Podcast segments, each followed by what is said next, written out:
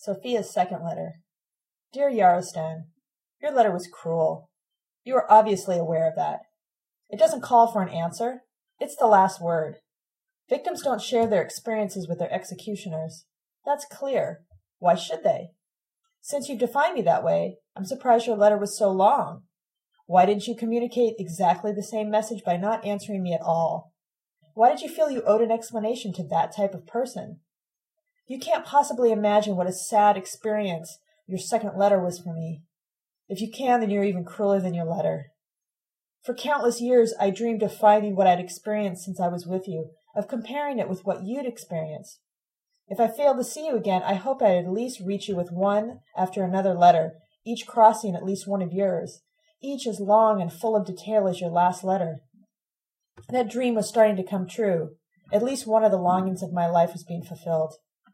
But I never dreamed I'd get a letter from you with that content, a letter which so cruelly ended the correspondence when it had barely begun.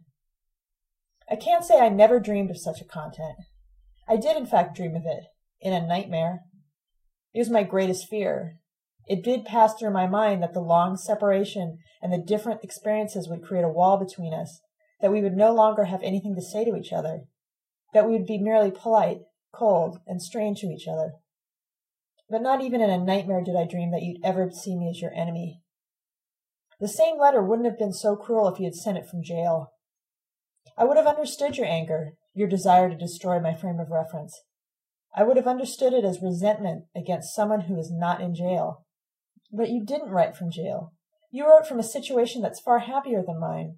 You described a world which is again in ferment, a social context which is alive with hopes and possibilities.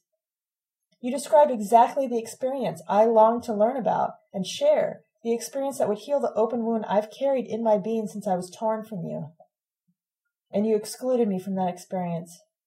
Yours wasn't a letter from one in jail, but from one becoming free, and it was sent to one who is still in jail. Instead of sharing the joy, the promise of new life, you spat on me, pushed me aside, discarded me. Why?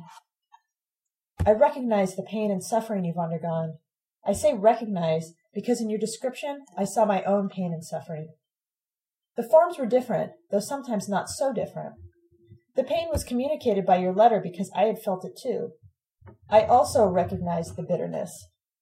A bitterness I had felt toward those who inflicted pain, never towards others who suffered from it. The cold, calculated cruelty is what I can't understand. A cruelty aimed at a fellow human being, asking for help in this bizarre world, as you said with such a different spirit in your first letter. Do you actually think the suffering excuses and justifies that cruelty, that inhumanity towards me? Inhumanity. I can't find a better word. A complete lack of human warmth, understanding, sympathy, comradeship. A cold, dispassionate dissection of an animal. Under the guise of unmasking what you call my illusions, you tear apart my past experiences, my commitments, my few accomplishments, and all my dreams. Wouldn't silence be the most appropriate response to your letter? That might be what you expect. You would have severed me from your life for good, and my silence would confirm the truth of your analysis. But I won't keep silent. I won't let our correspondence end where you ended it, because you're wrong. You're wrong about me, and about the friendships and experiences I shared with you about yourself. Your cruelty is blind and unjust. I won't be silent until I show you how wrong you are. And if you throw my letter into the garbage unread, you won't have confirmed the truth of your analysis, but its complete falsity and its cruelty. Unfortunately, I can't refute you point by point. I can't expose every false detail and erroneous judgment in your letter because I can't get myself to read your letter yet another time. I've already drenched it with tears twice, tears of shame and humiliation, this wasn't the only time I was excluded from the world by my comrades. It was probably not the last. But this exclusion pushes me out of the one world I thought was mine. You're the single friend who I thought would never push me away. You can't simply turn my own experience upside down and tell me I remembered it wrong. You're the one who's wrong. If I carried a sign that said, the factories to the workers, I didn't mean, I support my new boss. If this is what you meant, then you are a hypocrite and your letter is a confession of your own hypocrisy. But you know perfectly well that neither you nor any of our friends anticipated the establishment of the new bosses, the reinforcement of prisons, or the enlargement of the political police. How can you be so absurd? How can your imagination even formulate the bizarre vision of thousands of people joyfully and enthusiastically anticipating their own incarceration? I think it's not Louisa or I who have lost touch with reality, but you. I think your mind is fogged by a terrible confusion. Your first letter already contained hints of it when you treated inmates and guards as interchangeable. You seem to have lost your ability to distinguish victory from defeat, executioner from victim. Our activity was followed by our imprisonment. Your confusion begins when you modify the sentence ever so slightly and say, Our activity led to our imprisonment. Having put it this way, you conclude that our activity was the cause of our imprisonment, and that we were our own judges and guards, and the builders of our own prisons. If our struggle was followed by the reinstatement of factory bosses and prison guards, then this means our struggle came to nothing. We were defeated. Our intentions were thwarted. In no way does it mean that the bosses and guards are the fruit of our victory and the realization of our intentions. The bosses and guards are what we fought against, and they won, not because of us, but in spite of us. To cement their victory, they had to jail us. This is so obvious. The world you walked into when you were released from prison wasn't the world I fought for, no matter how often you say I helped build it. Does it show a single trace of my commitment? Yours? Louisa's? Where are the destroyed prisons? Where's the rubble of former government buildings? Where are the human beings engaged in projects chosen by themselves without supervisors or guards? The world you describe hasn't a trace of the world I fought for. What you describe is very world I fought to destroy. Don't you recognize it? You should. Your descriptions of it were vivid enough. It's the world of wage labor and capital, the world of inmates and jailers. It's the world you and I were born into. We couldn't possibly have helped build this world. It was built before we were born. If you claim this world was the outcome of our struggle, you have to admit it's been the outcome of every struggle.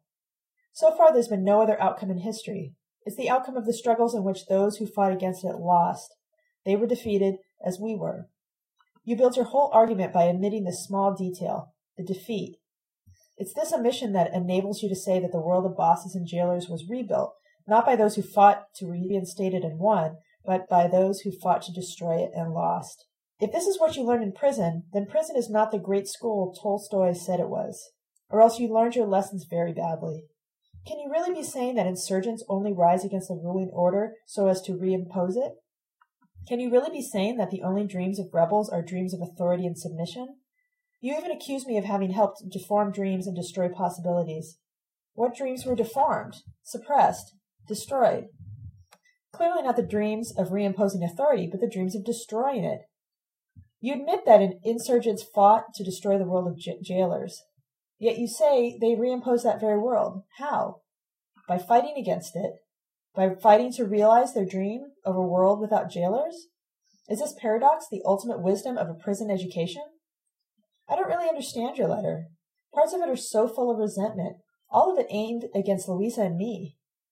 Other parts are so full of compassion, especially your descriptions of Myrna.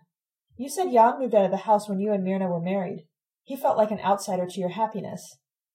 If you began to treat him the way that your letter treats me, I can understand perfectly why he left. You drove him out, just as you're driving me out of your life. I'm sure he didn't feel jealous or resentful, just confused and stunned. Until the day before yesterday, he'd been your best friend. Suddenly, he was a stranger. You wrote the first letter to one who had once been a friend, a comrade, and more, someone you had loved. Why shouldn't I remind you? You've obviously forgotten. In your first letter, you said you hardly remembered me. Well, I haven't forgotten. I can understand how I might become a stranger to you over so many years. I can even understand that we might have become enemies. What I can't understand is how you can treat me as if I'd been your enemy then, precisely during the moment when we loved each other. And we did love each other, passionately. You can't discard that. It's already inscribed in time. You can't take that love from me, no matter how often you accuse me, exclude me, or insult me. Because the person I loved is not the person who wrote those accusations. The person I loved was present in your letter, not in your statements about me, but in your descriptions of Myrna. I recognize your love for me and your love for Myrna. I recognize the evening walks, the conversations, even the expectation that working people would soon join us, embrace us, and dance with us in the street. If you tried to present yourself to me as a completely different person from the one I knew, you failed. You made me want to be Myrna. Not in spite of your bitterness towards me, but because of it. The Sophia in your letter is a treacherous wretch who caused you only pain and suffering, whereas Myrna is a wonderful, unspoiled creature who brings you happiness. Could any conceivable reader of your letter want to be Sophia? I don't. I want to be the one who shares the embrace as well as the happiness. I want to be on the street with you when the dancing begins, even to the point of consenting to marriage? Oh, but you've disposed of that question altogether. Yes, under the circumstances. If I'm a shepherdess, a village girl, yes. To share the happiness. I don't want to be an outsider to that happiness. I don't want to be excluded. Why can't you share it with me? I don't begrudge your moments of happiness with Myrna. On the contrary, I found joy in your descriptions of them, because I found myself. How could I help it? I was exactly the same age when I knew you as Myrna was when you met her. You were younger for me, but for me you haven't aged. And the joy you described was recognizable to me because I too had experienced it once, though only once in my life, with you. Pain and suffering predominated in your life. Does that justify the pain your letter inflicts on me? Pain predominated in my life too. It was undoubtedly less intense than yours, but my moments of happiness were also less intense and fewer than the ones you've described. My relationship to you, my participation in the project we shared with others account for the happiest moments of my life. Why do you want to take that away from me now? Don't you see that your argument puts the guilt on Louisa and me because you spent 12 years of your life in prison and we didn't? Can't you see the absurdity of accusing slaves of enslaving themselves through the very act of trying to free themselves? Can't you remember that my project was to destroy the world that caused your suffering, not to reimpose it? Can't you recognize my project in the agitation taking place around you while you wrote me? The people tearing down the signs, the tapestries, where did they come from? Did they drop from the sky? You admit they didn't. You admit they're the same individuals who were nothing but moving corpses only yesterday. Today, empty shells are suddenly becoming full of life, imagination, and potentiality. Dreams are once again becoming realizable. Where did that life and those dreams come from? You don't say. But I know those dreams didn't suddenly drop from the sky any more than the people did. They're dreams that have been suppressed, dreams that were held inside until the day when they could again be expressed. They're my dreams and Louisa's and yours. What you're describing is the rebirth of our struggle, our project, our hopes. Why are you so intent on excluding us, all of us? Vera, Mark, Yasna, Titus, Adrian, and Claude, were we so criminal for having tried and failed where no one else has yet succeeded? The walls that are crumbling around you today were the prisons that suppressed our struggle. Why are you trying to prove that we ourselves imprisoned our own hopes, that we were the tombs of our dreams? I don't understand. Without that struggle, without that project, we're nothing. Your letter abounds in imagery that shows how well you understand this. Without those dreams were corpses, shells, husks, instruments, machines. If you raze the rest of us to the ground, you may find yourself standing very high, Yarostan, but not in a human community. You shatter my dreams, revise my past, and then tell me I've deformed both. You're the one who deforms. I shouldn't have told you I had a poor memory. Maybe you thought I'd let your revision stand unchallenged, or even that I'd believe you, but you're telling me about my own past. And Louisa's fantasy, as you choose to call it, happens to coincide with a large part of my own life, so that I have some familiarity with that as well. You made a cryptic reference to a certain Manuel that you met in prison. He helped you see everything clearly. He provided the missing facts. He completed a picture that, until then, was incomplete. And the complete picture shows Louisa and her comrades stabbing each other in the back. I don't know where Manuel's facts come from, but I know that mine come from several individuals who actually lived them. The reason I remember them is because they happen to be part of my own life. Nachalo, Louisa's first companion, and my father is the first fact that doesn't fit your picture, and his whole life undermines what you learned from Manuel. I was only two years old when he was killed, but I learned about him ever since then, not only from Louisa, whose veracity you discount, but also from Alberts, who never had any illusions or dreams. Nachalo was a peasant, like the Sedlaks, but when he met Louisa, he had already divorced himself from all the village traditions, taboos, and ceremonies. He was considerably older than Louisa. When they met, he had already experienced a revolutionary peasant uprising, which had been defeated by statists parading as revolutionaries. He had seen his village destroyed, his friends and his wife killed by a gang of murderers who called themselves a workers' army. He fled with a newborn baby, together with a handful of his comrades. He later learned that none of the insurgent peasants who stayed behind became jailers or executioners, because every single one of them was killed. In exile, he worked at odd jobs and drank. His daughter, whom he named Margarita, grew up as a street urchin, ragged, hungry, and illiterate. On one of his jobs, he met Louisa, a girl who was only three or four years older than Margarita. Louisa, in her own words, seduced him. She was fascinated, even hypnotized by Nachalo, not only by the man, but also by his experiences. Her mother had died when she was a girl. Her father had been shot by the police in a strike. Before she met Nachalo, she had been actively involved in union activities. Nachalo brought her a totally new perspective, new hopes and possibilities. Here was a man who hadn't only fought losing defensive battles against the oppressors, but who had actually gone on the offensive, routed the exploiters, and held the ground for a period of years. She couldn't hear enough from him. She followed him after work, to the bars, and then to his miserable room. She took Nachalo and Margarita to union meetings and introduced them to militant comrades. It was at one of these meetings that the three of them met George Alberts. After I was born, Nachalo, Luisa, and Margarita moved to a larger and cleaner apartment. It was so large that their comrades used it to hold meetings. Alberts was the most regular visitor. He and Margarita became inseparable. When the army attacked the city, Nachalo was among the first workers in the neighborhood to run out armed to begin building barricades. Louisa ran after him. Margarita joined them although she was pregnant, and she refused to re- return home until a bullet grazed her arm. She died while giving birth to Sabina. Nachalo died two or three months later, while fighting against the combined forces of the army, the landowners, and the church. I'm not asking you for tears or even sympathy. All this happened uh, very long ago, and I've already shed all the tears I'll ever shed over it. All I'm asking is why you sent me such a letter. How could you tell me that a certain Manuel, said Nachalo, Louisa, and Margarita, and all their dead and wounded comrades fought only to reimpose the landlords, the state, and the church?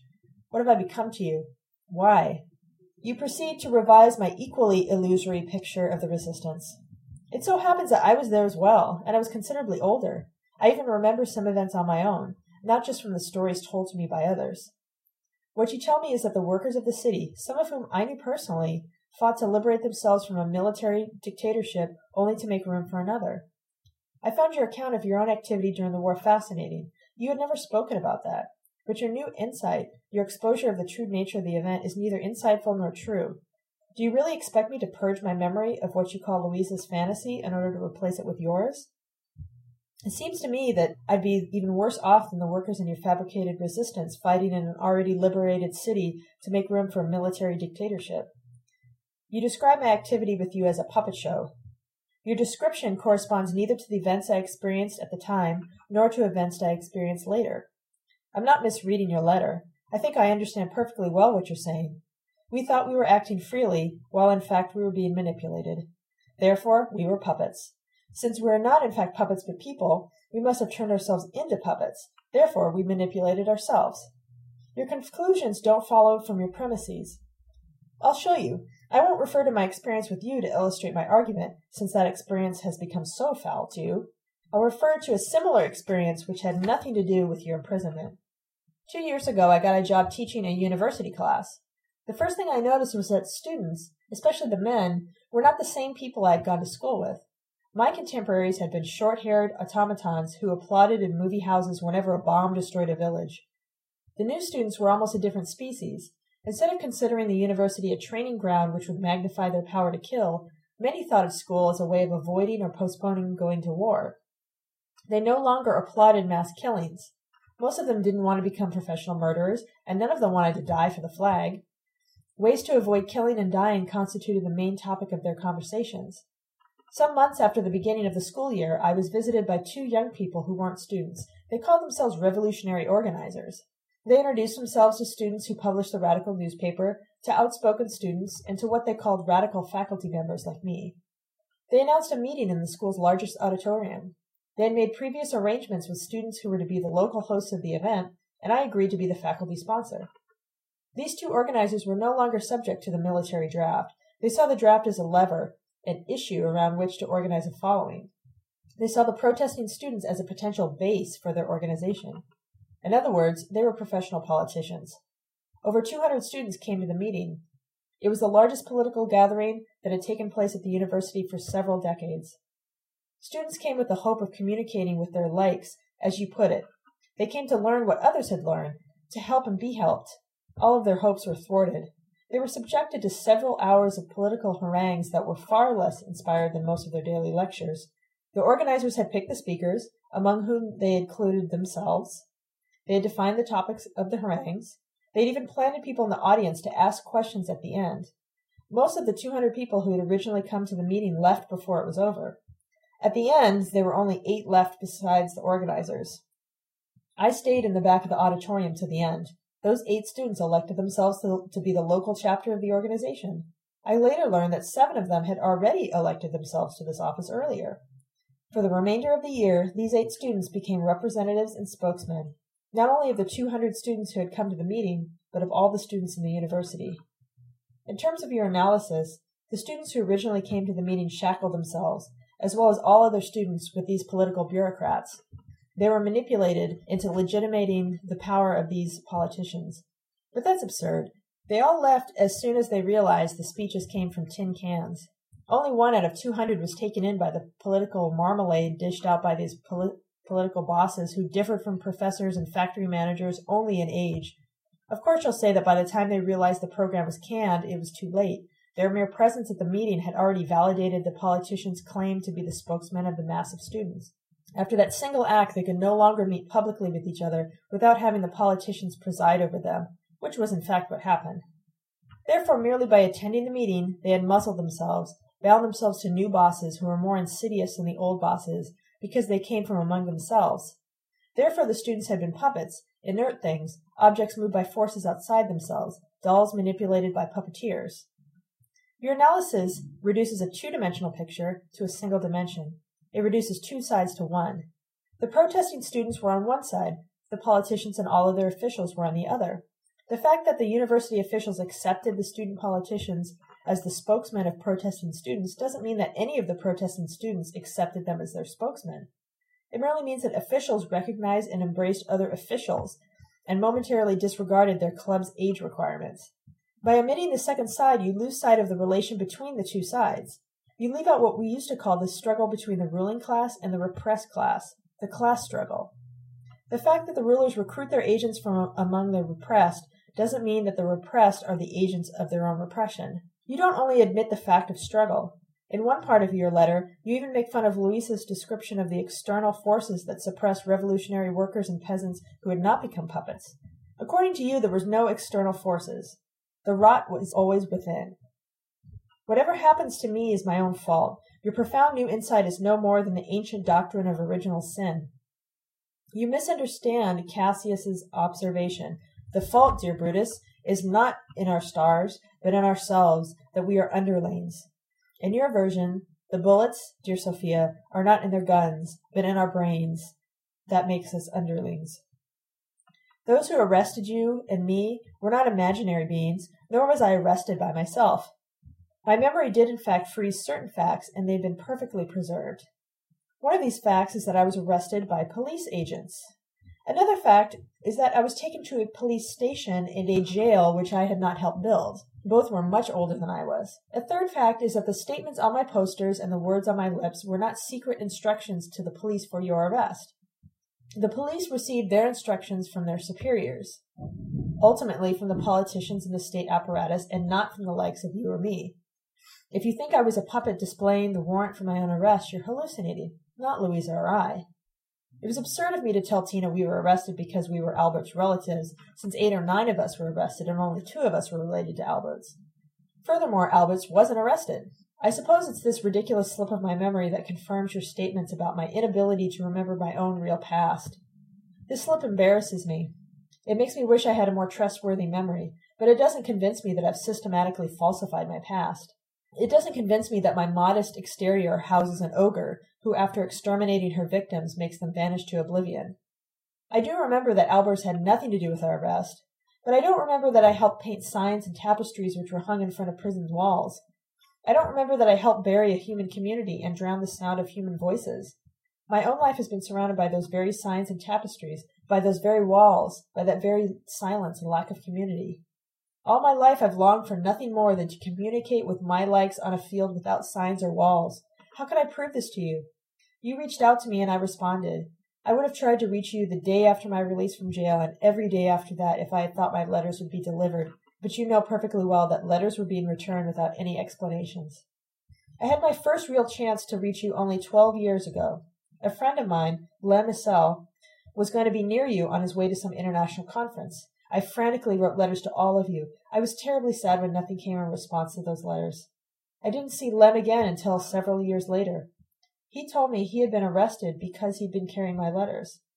He proceeded to list the horrors he had undergone in prisons and camps and concluded by telling me about his recent conversion to an ancient Egyptian religion. I hardly listened to what he told me, and I didn't believe any of it. I concluded he had lost my letters and had made up the stories about the imprisonment and the tortures.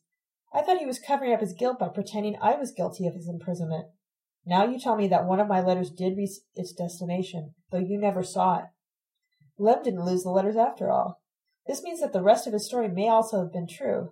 I might have caused Lem's arrest, and according to Myrna, I also caused yours. This makes me a dangerous schizophrenic, mild and well intentioned during the day, while at night I plot the arrest, imprisonment, and torture of my friends. I can't stand seeing myself where your letter leaves me. Can't you see there's something ridiculous about these insinuations and accusations? When I wrote you twelve years ago, and when I wrote you last time in answer to your warm and comradely first letter, I was desperately reaching for understanding, sympathy, human communication. Your last letter reduces both my gestures to terrible crimes. You, Lem, and Myrna suggest that I've done nothing in my life except send instructions to the police. Though I don't feel like laughing, I'm convinced something funny is going on. I'm no more schizophrenic than the rest of my contemporaries, and my paranoia is generally lower than the average. I can't make myself believe that my letter had anything to do with Lem's arrest or with yours. I have no idea what Lem was doing there besides delivering my letters, but I do know that my letters didn't contain instructions to the police. They were private, personal letters. They referred solely to my own insignificant experiences and didn't contain a single reference to politics or politicians. I didn't know what the president's name was, or even if there was a president. Do the police arrest, imprison, and torture people for carrying such letters? Does that police really have nothing else to do? Are they madmen? Doesn't this sound awfully silly and terribly paranoid? I had known Lem for many years, and I knew that paranoia wasn't out of the question as far as he was concerned. Paranoia was the root of his conceit. It confirmed his importance and his political effectiveness. He always saw himself as persecuted. When he called himself a revolutionary, he convinced himself his phone was tapped. He was forever being followed and watched. All the attention he got proved how revolutionary he was. When later he became a mystic, he convinced himself that objects persecuted him. Could I believe such a person when he told me my letters caused his arrest? I don't know what to say about Myrna's suspicions. Does she, too, have traces of paranoia? You certainly suggest as much when you tell me you don't consider my letter the cause of your arrest. I obviously can't prove anything since I don't have access to the police files. All I can say is that the accusation sounds silly. I'm going to admit something else, because suddenly I no longer care what you make of this admission. I haven't told you all my reasons for thinking that Lem was lying to me when he told me about his arrest and imprisonment. It wasn't only because I was familiar with Lem's persecution mania that I didn't believe him. The story itself sounded phony to me. I didn't pay any attention to him. The sequence of horrors didn't only seem terribly exaggerated, but was also similar, down to details, to the pictures drawn by official propagandists. I was sure he had read the whole story in a newspaper, and at the time I was convinced that those stories were pure fabrications, fictional from the first word to the last. No, I wasn't taken in by the opposite propaganda. I knew about the prisons and camps, the political purges, the state run unions, the speed ups, and the productivity campaigns. What I didn't believe were the stock stories about the priests, nuns, and itty bitty children tortured in medieval dungeons, since these stories were obviously journalistic fictions pulled out of dusty war hysteria files, with names and dates changed for every occasion. I recognized these newspaper articles in Lem's account. I didn't recognize a single element of a world which should have been familiar to me, because, as you so crudely put it, I'd helped build it. He was, after all, talking about a place where I had once known several workers who were not unlike thousands of other workers. He was telling me that all the people I had lived with and worked with, and all others like them, had simply vanished into thin air, and had been replaced by chains, gates, and horrifying instruments of torture. He was telling me that all those workers had either allowed those horrors to take place, or else that they had been imprisoned and executed, and that the only people left were apes or sheep. I couldn't believe any of that. I couldn't believe all those people had vanished. All the dreams I had fought for had disappeared without leaving a trace. I couldn't accept a vision similar to the one you expressed in your letter. I couldn't believe the last human beings were dying in prisons, while self-repressed beings had replaced them outside. I nursed my illusion. I deluded myself. Put it any way you want. If I had believed Lem, I would either have gone straight to a mental hospital or I would have killed myself. I believe there were people like me over there, that they had retained their dreams and hopes, that they were still struggling. I tried to reach them. Does that make me a criminal? Is it a criminal to have hopes and dreams which reality might invalidate? Are a prisoner's dreams about his projects after release illusions because he might die in prison? Since we all know we'll eventually die, since any of us might die tomorrow, are all our hopes and dreams illusions? Are we criminals when we fail to realize them? You contradict your main argument. You tell me that in spite of the uncertainty of your release, you made plans in prison. In every other paragraph, you speak of projects, dreams, and hopes. You write poetry about the unshackled imagination, about the possibility of creating our world in the light of our dreams. You're insincere. I think you were equally insincere when you told Myrna and her parents that you were opposed to marrying her. Your arguments against marriage seemed as hollow as your arguments about my illusions. At no point in your narrative did I feel you had the slightest doubt that you'd marry Myrna. When you told me how certain they all were that the event would take place, I felt like you were every bit as certain from beginning to end. And when you tell me about my illusions, I'm convinced that you share every last one of them. If you didn't share those illusions, you wouldn't be able to describe the ferment surrounding you today. You wouldn't even be able to see it. If those in ferment today didn't share what you call my illusions, there would be no ferment around you today. People without such hopes and dreams are not human beings, and only human beings can give rise to a ferment of the type you describe. You're insincere, and you're p- applying a double standard. When I express the hope that will tear down the walls that imprison us, that hope is an illusion. When you express the same hope, it becomes an intention, a project, a motive for communication, comradeship, and struggle. I remember my past only in order to hallucinate, whereas you remember your past in order to understand your present. Believe it or not, I use my past exactly the same way you use yours. I don't use it as a subject for admiration, distortion, or hallucination, but as a perspective from which to view my present. Exactly as you do. If I hadn't once in my life been with people who had momentarily stopped being wage workers, I would have been perfectly satisfied to remain a wage worker the first time I got a job. Just as you would be still driving that infernal bus delivering human excrement to the city sewers. I quit my first job, as well as my second, because I had known human beings who had been more, much more than wage workers. If I hadn't once had a genuine learning experience, I would have accepted my years in high school and college as a learning experience. I couldn't have imagined education in any other form. My past experience helped me see through, expose, and rebel against my present experience. It helped me see through the systematic stunting and incapacitation which passes as education. If I hadn't once experienced friendship, solidarity, and communication, I would never have been able to guess what was wrong with all the Mr. Nanovos who populate the world, and nothing in my life would have kept me from becoming one of them. The people you and I once knew, the hopes we shared with them, the projects we undertook together, have served me as, as a standard of comparison. Perhaps imaginary people and projects would have served as well. Isn't that the sensible meaning of utopia? A standard against which to measure the present? My utopia was slightly more vivid than most people's because I had actually experienced moments of it. This is why all your accusations miss their mark. I'm not, after all, competing in a memory contest, nor writing a history, nor am I engaged in scholarly research into my past.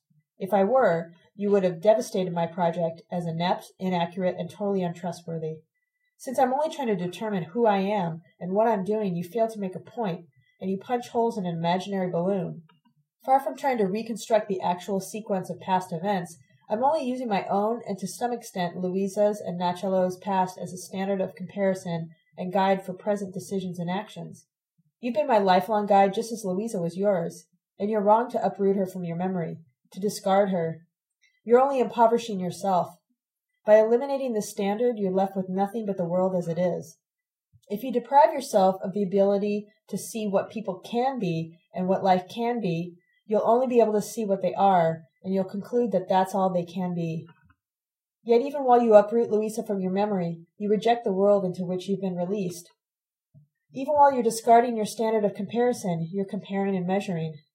By what standard can you define a person as a stunted human being if all conceptions of fully developed human beings are illusions? How on earth can you even know you're in prison if you can't imagine there are human beings out of prison? If I froze the memory of my experience with you, I didn't do this to glorify the outcome of that experience, since it had no outcome, but to transport that experience into a new terrain. If I preserved the hopes and dreams I shared with you, it wasn't because I thought you and I had realized them, but because I wanted to go on struggling to realize them. I brought those hopes and dreams to a world that lacked them, a world that uprooted and killed such hopes and dreams. If those dreams now seem stunted to you, it's because this world to which I was brought didn't contain the soil in which they could grow. Accuse me of having dragged those dreams into an environment unfavorable to them. Accuse me of having failed to realize them, but don't in the same breath accuse me of having suppressed them. I'm sorry you didn't read my last letter in the spirit in which I wrote it. I'm sorry because our lives were not so different after we were arrested and separated. I understood perfectly the desperation you felt right after your release from prison. I understood why you considered those few days bleaker than all your years in prison. I understood because when I wrote you twelve years ago, I considered the eight years after my release bleaker than imprisonment. I apologize for the way this sounds. When I sent that letter, I had no idea you had spent four years in prison. Louisa and I were, were released after two days in jail, and for some reason I thought you had been released shortly after us. Yet even if I had known you had spent half those years in jail, I would have preferred to spend those eight years as you spent them. I would at least have been in prison for acts I had known I'd committed, and on release, I would have once again have been in a world that was familiar to me, with people who were friends. Please don't misunderstand me again. I'm not glorifying the bureaucracy and the police who install themselves as rulers. I don't know much about them, but everything I do know sends shivers down my back. That's not at all what I'm writing about. I'm trying to tell you that all my life here I've wished I had never left you, that my emigration was nothing but a big mistake, that here I wasn't able to become more than I already was when you knew me, I hope this time I'm making myself clear.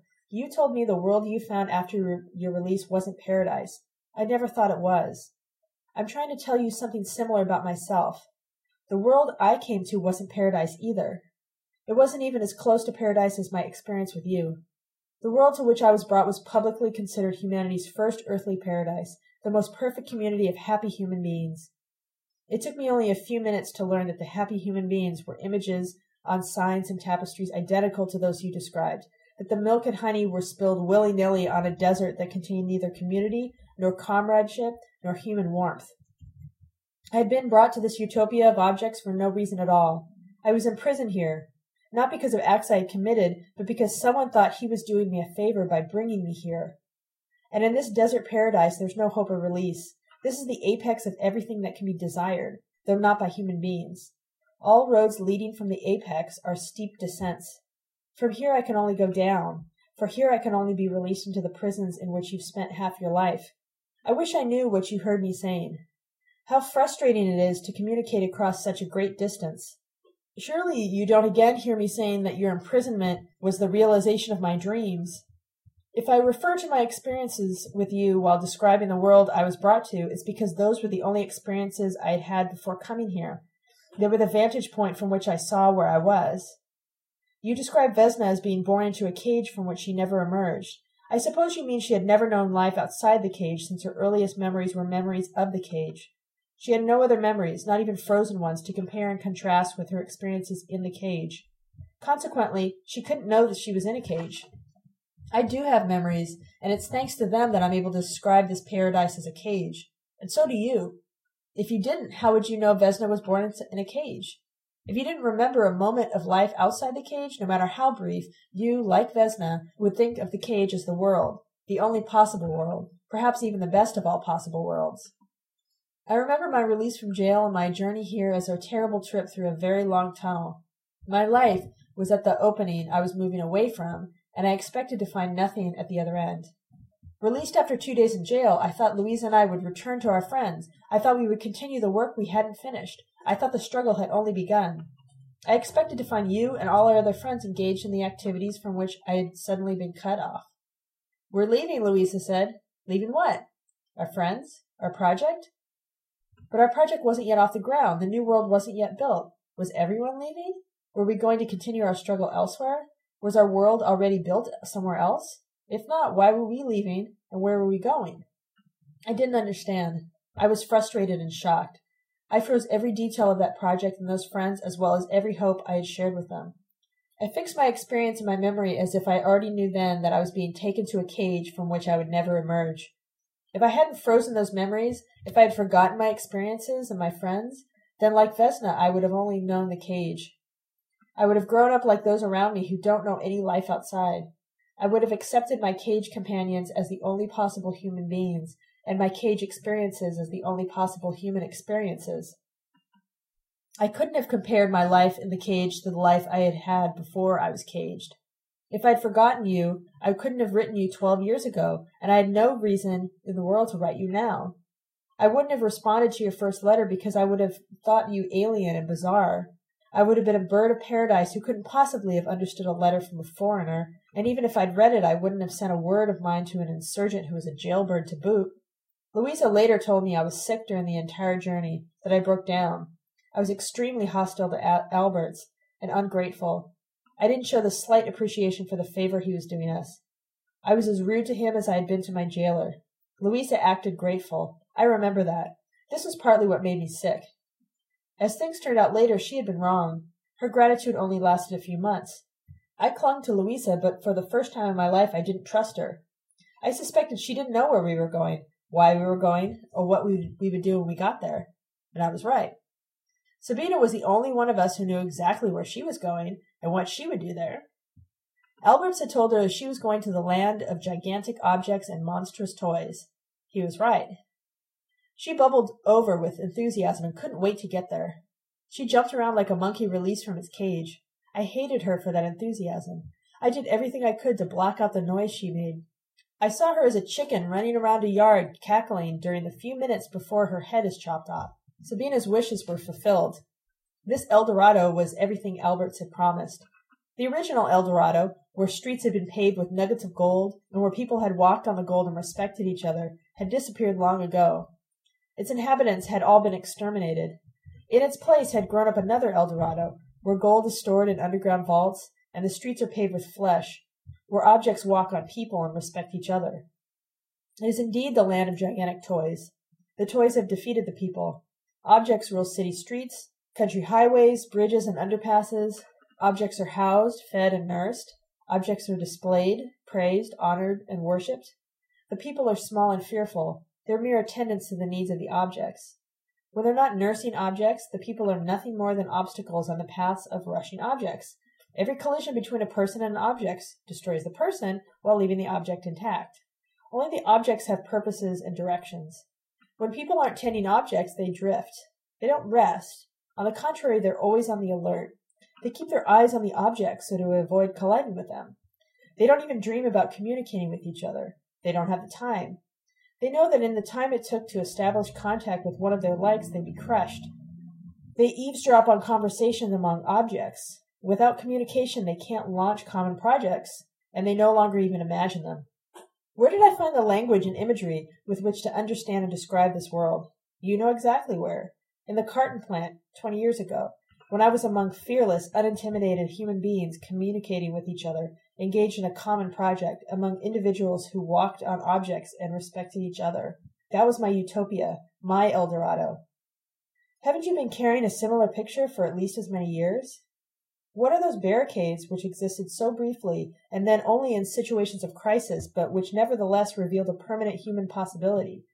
That's what my picture shows me a permanent human possibility. By showing me what people can be, it helps me understand what those around me have become. By showing me people engaged in common projects, it informs me that drift is not the only possible content of human life. No, I haven't been a hermit for the past 20 years. I haven't remained totally isolated from the people around me. I haven't sat in my room contemplating the picture of my one time friends. My breakdown didn't last from then until now. I met innumerable people. I worked with many of them. I'm trying to describe how I experienced them. I'm trying to tell you who they were and what they were by contrasting them with what they weren't. I'm trying to describe a cage as the cage I experienced it to be, and not as the paradise its other inmates imagine it to be. I can only do this from a vantage point outside the cage, from the vantage point of the experience I shared with you, from the vantage point of the picture that I kept for all those years. By tearing my picture to shreds as you tore your picture of Louisa, you tear my life as well. The possibilities I reached for in every encounter and every event were the only live elements of my experiences. Please don't rob me of the people who inform me of those possibilities. They're among the few people I knew who weren't puppets. They're the only human community I ever experienced. They weren't perfect. They weren't gods. They were flawed and human, identical to millions of others. That's why they revealed a human possibility. Yet you make their very humanity appear inhuman. It's you who are looking for gods. I'm only looking for more Veras, more Adrians, Marks, Claudes. I remember a Vera who talked, but not like a radio. The radio is an instrument which kills communication. It robs people of their tongues. It broadcasts the voice of a single individual to millions of listeners, reducing them to passive receptacles. If communication has the same root as common and community, the radio is an instrument for uprooting all three. The Vera I remember had the unmagnified voice of a single individual among thousands of other individuals. She was one of the thousands who were turning off the radios and regaining their own voices. To me, she's the very opposite of the countless politicians I've met since who dreamed only of the day when their voices would be the only sound in a sea of silent listeners. I remember an Adrian who moved with the tide. When the people around him began to throw off the muck of ages, he was infected by their spirit and did his best to liberate himself. If the spirit of liberation could spread to Adrian, it could spread to all. He was living proof of what was possible. I've met many conformists since, but none of them were ever infected by a spirit of liberation or by any spirit at all. They all moved within the rigid confines of official routine. I remember a Claude who was an oaf, but I also remember that at least for an instant he was using his bulk to defend himself and his comrades. You express intense dislike for him. To me, he was a symbol of the working class, waking up from the stupor of wage labor, at last turning its bulk against capital. The bullies I've known since have used their weight to defend their masters and oppress their peers. You describe Mark as a self styled expert. I thought he was a worker like the others. I remember him as a dreamer. He let his imagination wander freely over the field of possibilities. The expression is yours. He gave me a glimpse of what the world might be like if everyone's imagination wandered so freely. I've met many people who thought themselves experts, but I never wished for a world which contained more of them. According to you, these people whose emotions and projects were their own existed only in my private imagination. You have good words only for Yasna, Jan, and Titus, precisely the three whom I didn't consider models or guides. I was never able to consider Titus a comrade, because after Nachalo's death, both he and Alberts acted as fathers towards me. But have it your way. Say the workers I remember are imaginary. Say the experience I shared with them never took place. It doesn't really matter.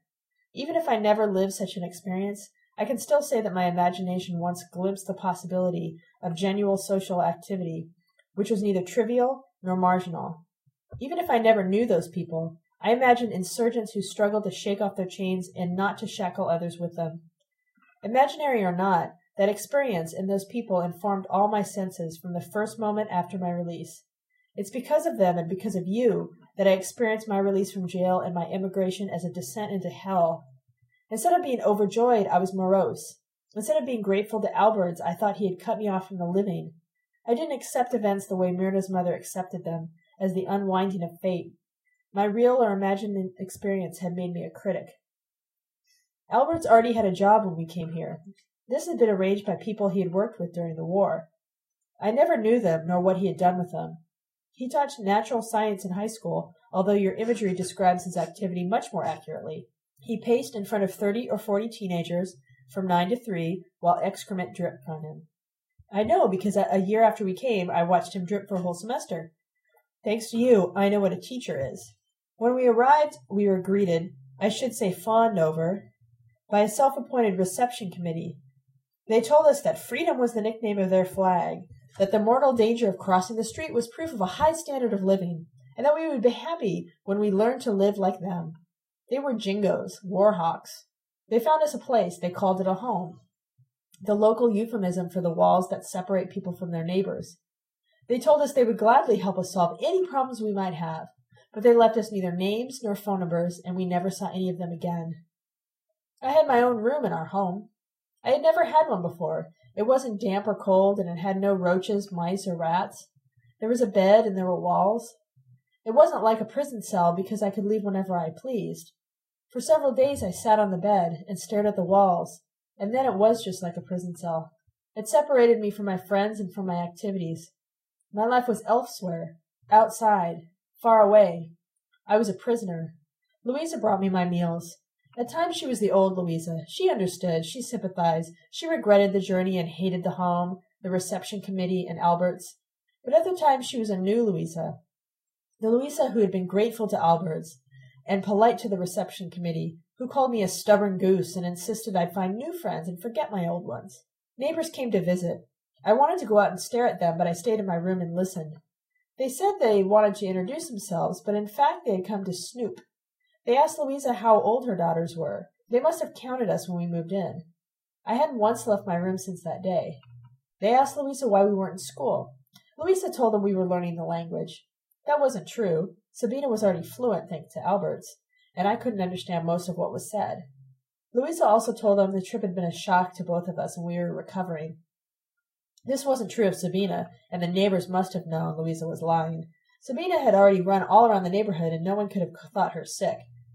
Sabina simply refused to go to school. She argued that neither she, nor Louisa, nor I had come here to go to school, only Alberts had.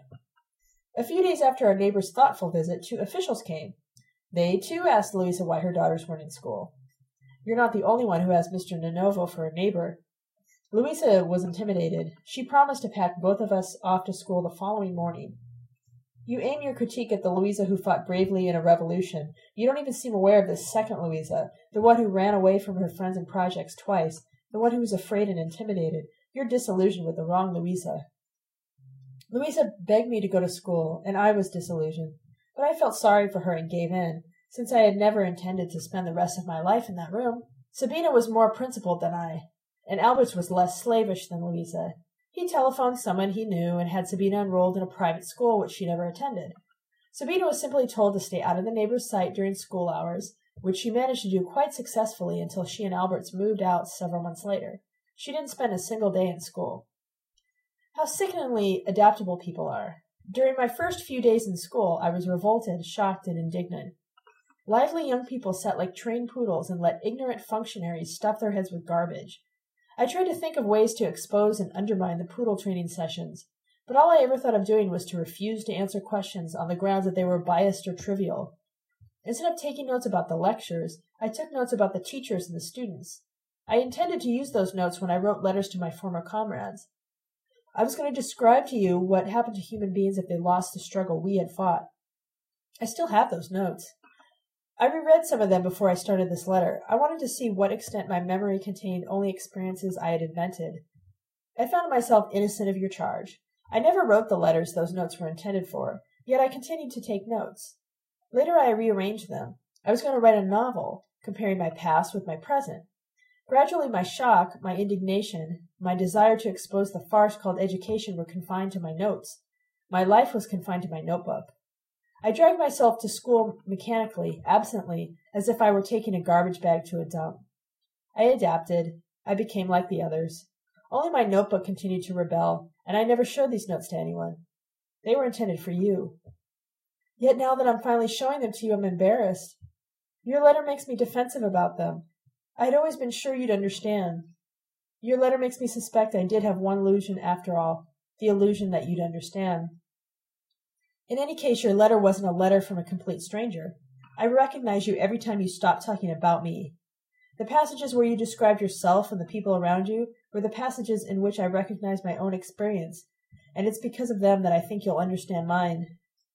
I understood your anger and frustration when you leafed through Myrna's history book. My history book was similar to Myrna's. It contained the same accounts of the rise of bureaucrats to government offices, Though I had lived in an environment where every single human attribute and every facet of nature had been transformed into wage labor and capital, the textbook history of that environment didn't mention wage labor or capital. Though I lived in a city where the systematic despoliation and oppression of human beings had reached a level unknown to any previous human beings, the textbook history spoke only of equality and freedom. The students didn't seem to pay a whole lot of attention, but the lies nevertheless got through to them by osmosis. One of the first students who had talked to me was another foreigner. He told me his father had worked in a steel plant for two years. He had lifted a load that was too heavy for him and it injured his back. When he failed to recover and return to work, he was fired. The boy's mother had gone to work to support him and his sick father. The boy asked me, The place where you come from, is a part of the free world too? The language teacher spent six months reading a single novel to the class. Can you imagine that? Since I had already read the book, I spent my time elaborating my notes. There was even a class in cooking which I simply refused to attend. As soon as I refused, I was told I was free to take a class in wood turning and carpentry. I was the only girl there. Apparently, no other girl refused to take the cooking class, and consequently, no other girl had learned she was free not to take it. You described how out of place Myrna's school books seemed to be in her house. Books seemed, at least, as misplaced in the hands of some of my teachers, particularly my mathematics teacher. In addition to being the math teacher, this man was the school's sports expert. He was one of the few teachers in the school who possessed the highest academic degree. He was called the doctor, and it was said he had framed his diploma and hung it in his living room. It was also said that the thesis for which he had been granted his degree dealt with basketball dribbling. I think both stories were true. He may in fact have been very good at writing about dribbling a basketball, but he couldn't divide fractions, and I suspected he had never learned to solve simple algebraic equations. He would solve on the blackboard precisely those problems that were solved in the book.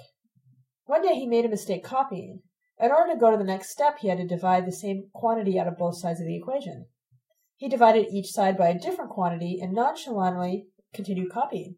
I was furious. Hey, you can't do that, I shouted. You wouldn't have to do it if you had copied the right numbers out of the book. He turned to me red as a beet. You Bolshies are too smart for your own good, he shouted. The athlete then walked right up to me and slapped me. I screamed, and he became rigid as a board. Some students cheered him and shouted, You show her, coach. Those students cheered him because they considered him the rebel. I was in a world where everything unfamiliar to me stood on its head. The roles were inverted. The bullying teacher was seen as a rebel, and the rebellious student as a representative of authority. The police were experienced as agents of freedom, and insurgents as agents of oppression. Authoritarian conformists considered themselves individualists, and revolutionaries were called bolshies and commissars. The greatest inversion of all was the most authoritarian of the authoritarians, those who glorified the state and dreamed of becoming omnipotent police chiefs, thought of themselves as revolutionaries. My friend Lem Issel, the one who later carried my letters to you, was one of these. I met Lem the day the dribbling expert slapped me. Lem ra- ran after me when the school was over, in his suit and tie, wearing glasses, carrying his leather bag. I think you were right, he told me. What do you mean you think I was right? I know I was, I shouted. Look into your book. Yes, I know, he said. I had the book open too. What I wanted to ask you was about that name he called you. You mean Bolshi? That's not my name. I know it's not your name. What I mean is, is it true? Are you? Do you believe in tendencies and things? He asked this last question in the same tone in which someone might have asked, Do you believe the sun is going to fall into the lake the day after tomorrow and the world is going to end? Or do you believe every statue of Jesus bleeds every night? And I knew he was dying to relieve himself by telling me, So do I. Tendencies and things. What on earth do you mean? I asked. Oh, you can tell me. I'm a comrade. I'm no stool pigeon. He whispered all this. I shouted, What are you talking about? What do you want? Shh. You know what I mean tendencies, forces, the dialectic. Yes, unfortunately, I knew what he meant, but it was nothing very exciting. It wasn't even altogether alive, but it was something. It was the form rebellion took in this environment, and I was extremely lonely. I'm reminded of the people you described who ate bark. Lem was a disgusting clown, a tidy bureaucrat who might some day transmit the order to exterminate thousands of workers, a stuffy state agent who was old long before his time, but I hadn't a conversation with anyone except Louisa since we'd come here, and after I'd started going to school I had avoided Louisa. I couldn't keep myself from reaching out to Lem. Tendencies, I said, hesitating, as if I was remembering something. Why, yes, of course. Tendencies. I forgot to add, and things. I knew you were one of us as soon as the coach called you a bolshi. And I knew what Lem was going to say long before he said it. And did I confirm what you already knew? You sure did. We can keep it a secret from them, from, but not from each other. He was obviously a novice in the conspiratorial profession and had as yet learned nothing about security. Does no one else know you're one of them? I mean, one of us? I asked. I've kept it a secret from everyone, even from my parents, he proudly boasted. My, imagine that. I didn't even try to hide my admiration for his ability to keep secrets. Not even your parents? You must be very courageous. I thought it would be hard, but it isn't really, he explained. My study group meets every Friday night, and I tell my parents I go to movies. I used to go to movies a lot on Friday nights. I always make sure I know what's on at one of the theaters, although they haven't yet asked yet what I've seen. And the study group, I ventured? It must be even better than our classes in school. Oh, yes, it's much more disciplined, he said predictably. Anyone who did what you did today would be expelled right away. How marvelous! Are you making fun of me? Oh, no! Of course, none of the lecturers in the study group would ever be caught making such a dumb mistake. Can you tell me your name? I asked to change the subject. I had heard enough about the study group. Or is that a secret? I felt silly for adding this question, and I hoped he wouldn't spoil my fun by remembering that I'd learned his name the next time the teacher revealed this secret in class. Oh no, I can tell you my name, he said eagerly and obligingly. It's Lem, Lem Issel. It comes from the Greek god Isilus. My grandfather shortened it. I'm Sophia. Yes, I know. Sophia Nachalo. I saw it written on your notebook. You pronounced it right. My name was the only thing that he said that pleased me. Does it bother you when that jock pronounces it natural? His pronunciation is his problem, not mine. It's obviously no better than his math, Lem said. Do you want me to get slapped for correcting his pronunciation as well? Why don't you correct him? Lem blushed. He could at least have corrected the athlete's math, since he'd had the book open too. Objective conditions, he answered hesitantly. You know what I mean? Oh, yes, of course. They weren't ripe. Wow, you know a lot. He was genuinely impressed. I only learned about that a couple weeks ago. Aren't you tired of learning by the end of the week? And wouldn't you rather go to movies on Friday nights? Haven't you ever been to study groups? he asked. I didn't answer. I was already tired of my game, and of Lem. The study group is completely different, he explained as I walked away from him. Here everything they tell you is a lie. There I learned about tendencies and forces. You know, the truth about things. You and I ought to talk more. You know, we ought to become friends, since we're already comrades. My first friend was an admirer of those who had betrayed Louisa, arrested me, imprisoned you. The more I learned about him, the less likable he became. Lem was one of the wealthier students in school. His father was the manager of a department store. Other people of his social class were sent to private schools, but Lem's father wanted to give his son what he considered a taste of reality. Lem's newly acquired political religion provided him with a new way of expressing his social status, and nothing more. He considered himself superior to the working class students because of his social class. He thought himself more intelligent as well, since he had been trained to memorize and obey from childhood on. And when one of the teachers introduced him to the world of tendencies and forces, he became a giant who towered above the others, being the only student in school who had been initiated into the dialectical truth about things. He was as much a member of the ruling class after his political conversion as he had been before. I let him walk me home several days a week. We frequently went to movies together, and once I invited him to a dance. Although he insisted I accompanied him to his study group, I didn't once go. I don't think we talked a great deal after our first encounter. At least I didn't record any other conversations. And because he had been friendly to me when I had been completely alone, the travesty of this rebel, this pompous leech, was to cling to me for much of the rest of my life.